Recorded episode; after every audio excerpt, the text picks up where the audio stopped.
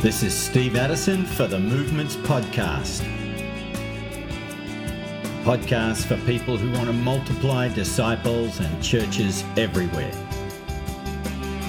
Today's episode comes from an interview I did with Richard Clark of Christianity Today. Where are you from? You have an accent. It's not Yeah. American. Yes, I, I live in the UK, but I'm from Australia, so born and bred Australian. Which do you prefer between those two?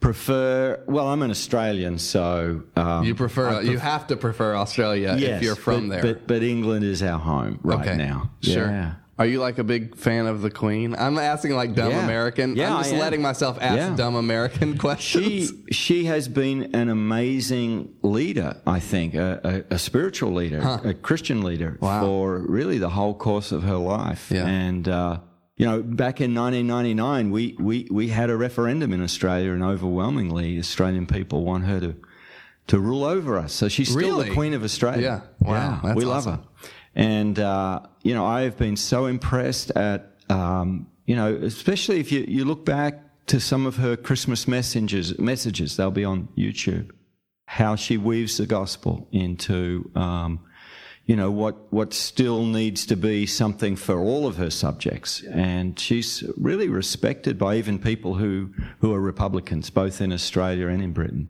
That's fascinating. I could talk forever about the Queen. I feel like, but I'm not going to do that. So when you come to the states, how many? How often do you do that?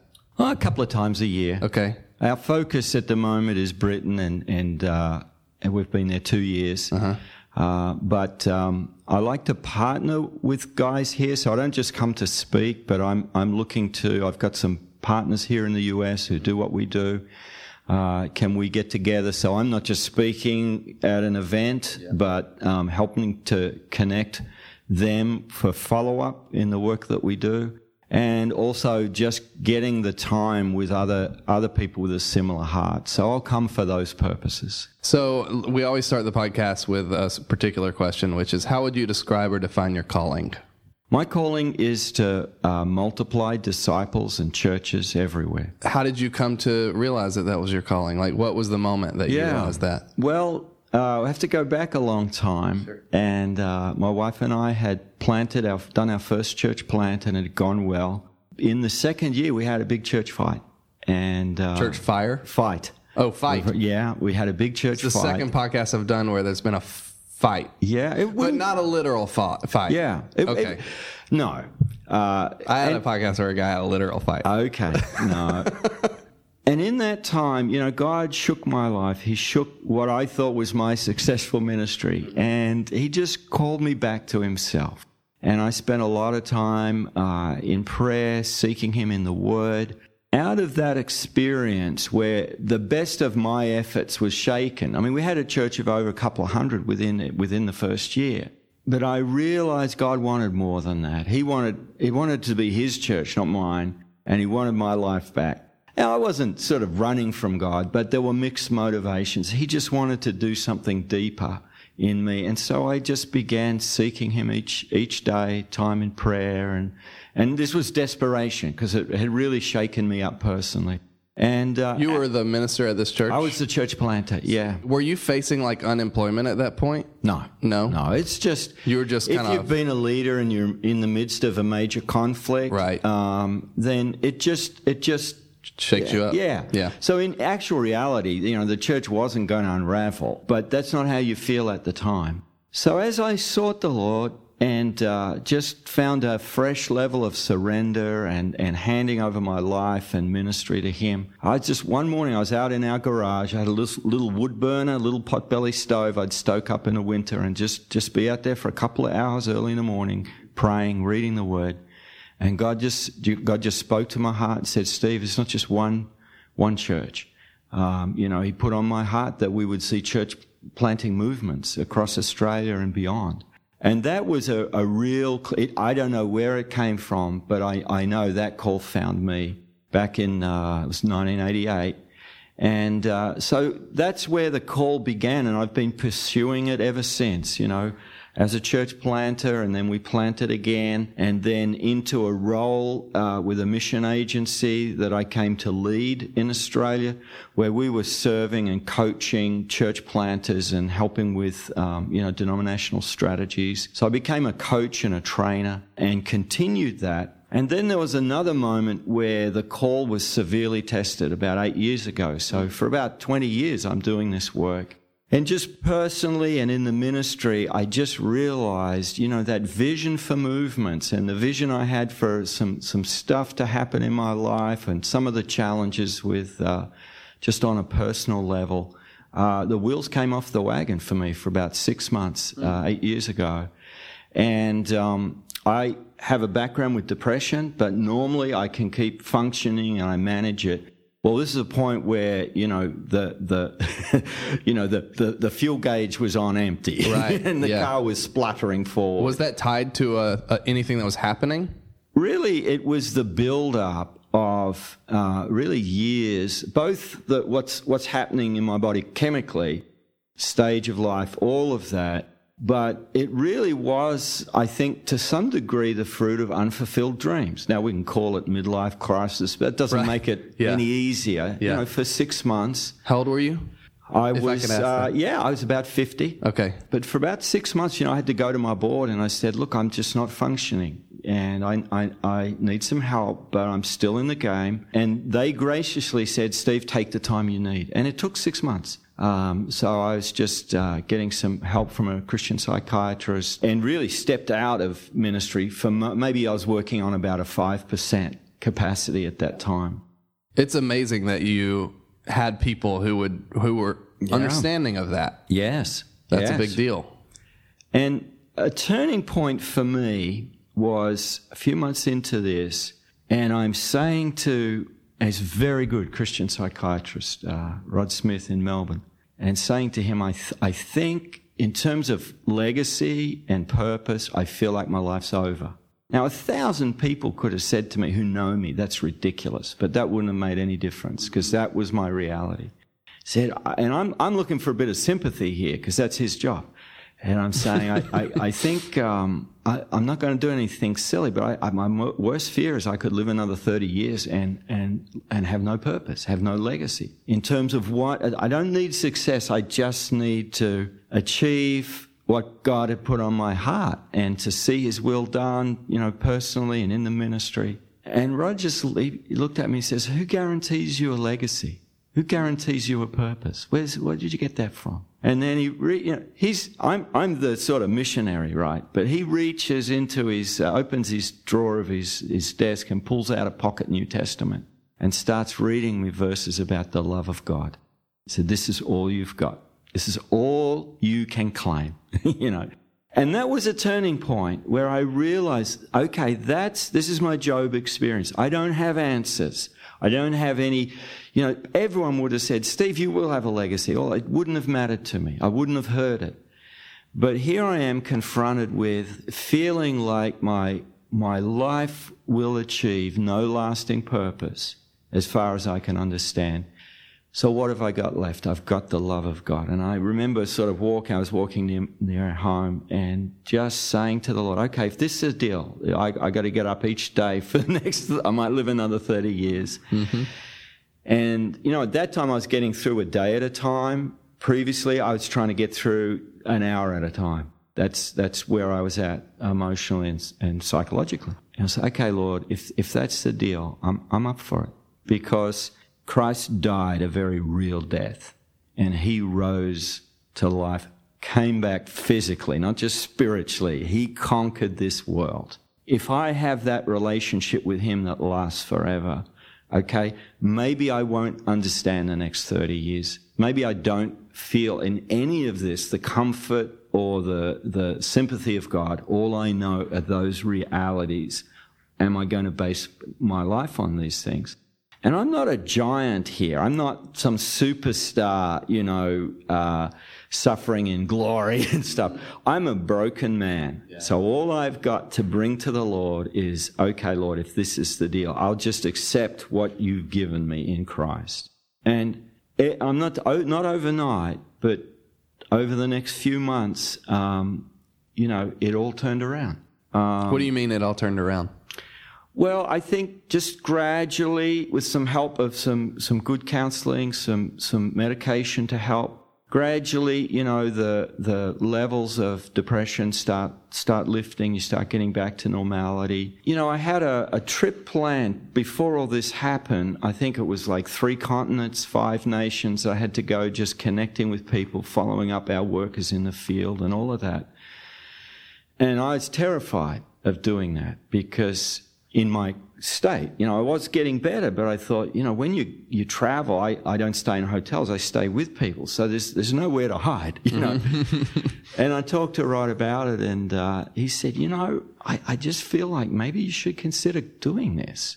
And I thought, wow, you know, okay. And it just, the conviction grew, I should be on it. Well, we were looking at shutting, we, we, Michelle and I, my wife and I, lead a, a mission agency that you know, multiplies disciples and churches where, wherever we can. And we're looking at closing that down. It's called Move. So the first visit, I'm in uh, China with a guy who, a couple who are seeing multiplying movements in China. Thousands of new believers, hundreds of new churches. Most of the people don't know his name because he's mentoring, he's led the key leaders to Christ and he's mentoring and they're doing the work. And he says to, to, me, Look, we haven't got a mission agency at the moment. We're, we're, just sent out by a local church. We'd really like to join with you, Steve. And I say to him, uh, Grant, I'm, I'm done for, mate. I'm, this is my last hurrah. You know, I, I, well, you should try this organ or that organization. And he just looked at me and says, Steve, we like you and you'll be fine. and here I am, a man thinking he's going to close this yeah. organization down. He's going to stop this work that he's called to. And I've, and, and, and someone knows all about that. And he's saying to me, Steve, we want to be part of what God's going to do through Move. And he came on board and, and, and God just began building the team. The other key thing that happened is and this is my insight. When you're a dead man, okay, when you've lost it all, not just the ministry side, but we were just sort of other challenge, personal challenges and stuff. Everything that comes back to you is a gift of God. And you're free. You know, so my, I've written a book on movements. Six major publishers had knocked it back. And, and I got to the right people who made that. It wasn't just sort of someone never read the manuscript. Right. And now, you know, we self-publish and it just takes off. This, this, and this was a dream of me to publish this book. I've been working on in one way or another for about 20 years, since yeah. that first call in the garage. Uh-huh, uh-huh. And it's as though this is a gift. You know, it can take off, it cannot take off. It's my identity. I mean, it's still to some degree tied into that the, the writing and stuff. But when it does, I can see it as a gift of God, a work of God, because I remember where I was. And then the other thing was, and I've learned something about when you need a major paradigm shift in your life and your calling. So I'm thinking in, in the scriptures, this would be Paul on the Damascus Road. You know, Jesus used a baseball bat there. you know, it's like he shook him. And it wasn't just his conversion, it was his call. Or Peter, before he gets to Cornelius' house, that's 10 years since Pentecost. And he's not understanding about this whole movement of churches amongst uh, Gentiles who aren't, you know, aren't going to become Jews. And again, God shakes him. You know, it's not like Peter's been to Dundee Min or something or come read one of my books or right. gone to seminary. You know, this is a work of God. Peter had to be shaken before he could see it. And this is what happened in my life, and I think it happens in other leaders' lives, not everyone, but many of them, where the byproduct of my unraveling was, you know, some months down the track, some missing pieces in what it takes to multiply disciples and churches everywhere.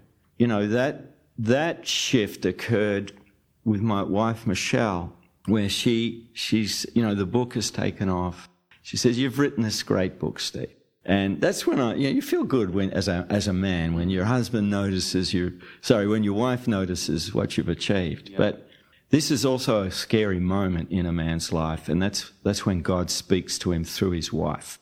And uh, she looked at me and said, But when are you going to do something? And I wish I could have been offended, but immediately I knew this is, this is God's word to me right now. Because the book had all the key principles from scripture, from practitioners around the world. There was nothing wrong with the book. And yet, the missing piece as we tried to uh, apply those principles and train leaders in it, both in Australia and New Zealand, Europe, and occasionally in the US, is what to do on Monday morning. So everybody had these principles, but they didn't, they didn't, they weren't doing anything with them. And so I just went back to my book. Well, where, where do you get started? Well, we, we go walking uh, out in the community looking for God prepared people. And we live just a few minutes away from uh, a, a sort of a large suburb in Melbourne called Box Hill, where God has brought the nations. So you can find people from mainland China or Iran or South America. It's just packed yeah. with uh, people from around the world. And we just go out prayer walking, which is what I say to do in my book. Right. yeah, yeah, yeah. Finally. Just, just, do what Jesus did. Go yeah. looking for a God prepared person, pray for a need, share uh, something from, you know, a story from Scripture about Jesus, or share your story or a gospel outline, and look for God prepared people. We just started doing that. The very first hour and a half we had to do that. We just, Michelle took me into a Chinese bookstore. What are we going in here? We don't read Chinese. the sales assistant wants to get to know us and just chases us around the store for the next half hour. And I come out of that store overwhelmed because we've found in an hour and a half of prayer walking a God prepared person. And a whole ministry opened up in Box Hill that Michelle led and I was on her team where we start connecting with people from all these different places around the world through English Conversation Club, but sharing up front with them by doing Discovery Bible. So that was one of the ways they could learn conversational English. It wasn't an English structured class. It was just, you've got some English. Let's, let's practice. And one of the ways we practice is let's, let's look at this story uh, about Jesus or something in the scripture and, and talk about it. And as we found people who wanted to know more from the four corners of the earth, we'd, we'd catch up, we'd meet them some more. You know, we started seeing people come to know Christ. Mm-hmm. We hadn't done that in years, even though we're leading a mission agency. Why hadn't you done it, do you think? What kept I you from doing it? I believe the lie that the Great Commission was only given to extrovert evangelists. Huh, yeah. I'm, I'm a guy who prays for an empty seat so I can read a book. Mm-hmm. because really, the way God uses me, I, I scour the world, I scour church history, I scour the scriptures for the key, you know, what are the key principles here that we see applied in movements that multiply disciples in church? That's what I do. And God uses that because I'm not pretending I'm, you know, an evangelist or a great this or that.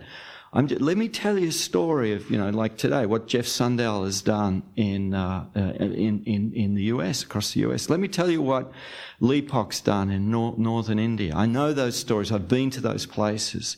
And God uses that. But what he brought me back to is the Great Commission was given to every believer, you know, and, and that is this, the key command is go make disciples of the nations. That's the rock. And, but hanging off that and supporting it is you do that by going, by baptizing, and by teaching them to obey what Jesus commanded. And so we just started doing that. I'll tell you, the first night of that English conversation club, I left early.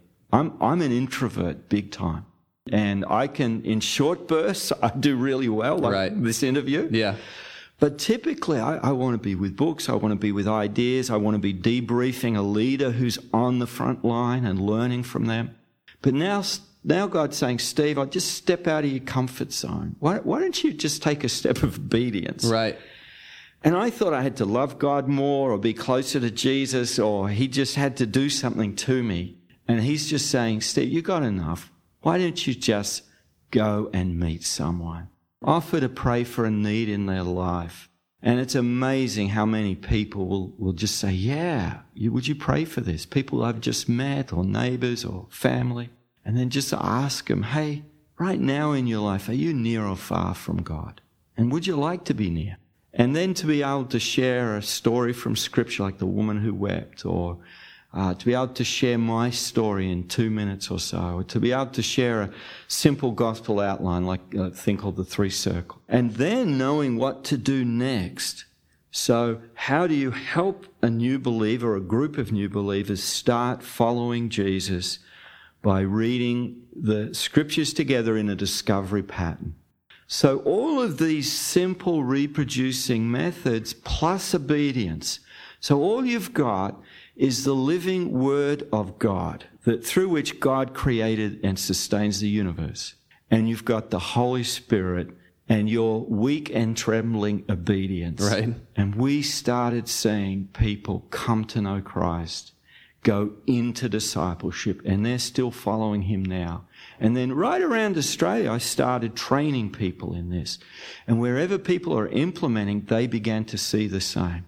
It's not yet a multiplying movement, but all the signs, these are early signs, but everybody's saying, like you and you, Steve, and Michelle, a little bit less so, we weren't getting out there with the gospel. We weren't seeing new believers. These are not just like, I was converted in the youth group, okay? Right, right. So, and so I value youth group and Sunday school conversions. Mm-hmm, mm-hmm. But these are people far from God and far from any church. Yeah. We've gone out and found them.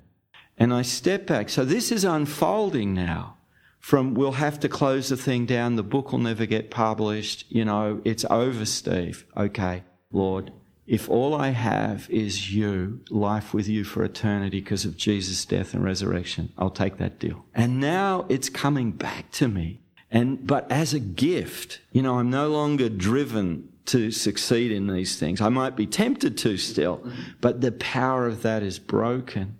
And the more I find myself in Christ, I find the more He trusts me with responsibility and fruit uh, in the ministry.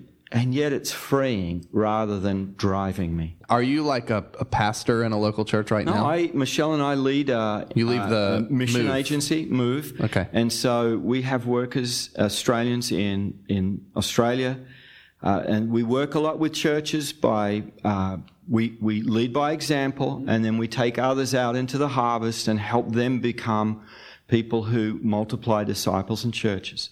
So we're doing that in uh, Australia, in the South Pacific. Uh, we've got people in Thailand and in uh, North and South India. Uh, and we also have uh, what Michelle and I are based in Britain, and that's our major focus now. But we're also building a team of Move workers uh, in Britain. And as we consolidate and advance there, we'll, we'll look to Europe. When did you actually decide to go into the ministry? First step would have been when the first, uh, we call them composition, like a four sentence story that uh-huh. I wrote in elementary school. Okay. And yeah. uh, my mate wanted to be a soldier, I wanted to be a minister. Huh. Well, part of the reason that my dad's a minister, former yeah. missionary minister, was till he's passed away. I, I was far from God till I was about uh, 17. But you wanted to be a minister before that. Even before that. Wow. And then But I, you're but what's interesting to me is that you're you're clearly like an introvert. It wouldn't have yeah. been a natural It seems like it wouldn't have been a natural fit on the face of it. Like there are a lot of good ministers that are introverts. You've you've sort of got to manage yourself. Okay. Because introvert well, yeah, I mean, I, I, think God can use all. all it just seems. It seems like yeah. it's a it's a person oriented thing. You have to interact yeah. with people. Well, I think it seems like it would be a yeah, challenge on the face the, of it. The call that God's given me is to be in the world of ideas, but not an abstract academic. I read those guys, so right. I'm mining the scriptures for lessons and principles about how we see the Great Commission fulfilled. So there's part of me, you know, if I'm any, I'm just longing. I just want to get into the next book uh, and wrestle with that. Then I'm, I'm, I'm formulating, because I want those then to make sense. So I'm not an abstract New Testament guy, but I've read Eckhard Schnabel's multiple volumes, thousands of, he's got a thousand page um, commentary on Acts. It's just pure gold to me, you know. Most of my guys in the field aren't going to read a thousand page commentary on Acts. But I stand between guys like Eckhard Schnabel in terms of um, New Testament and missions history.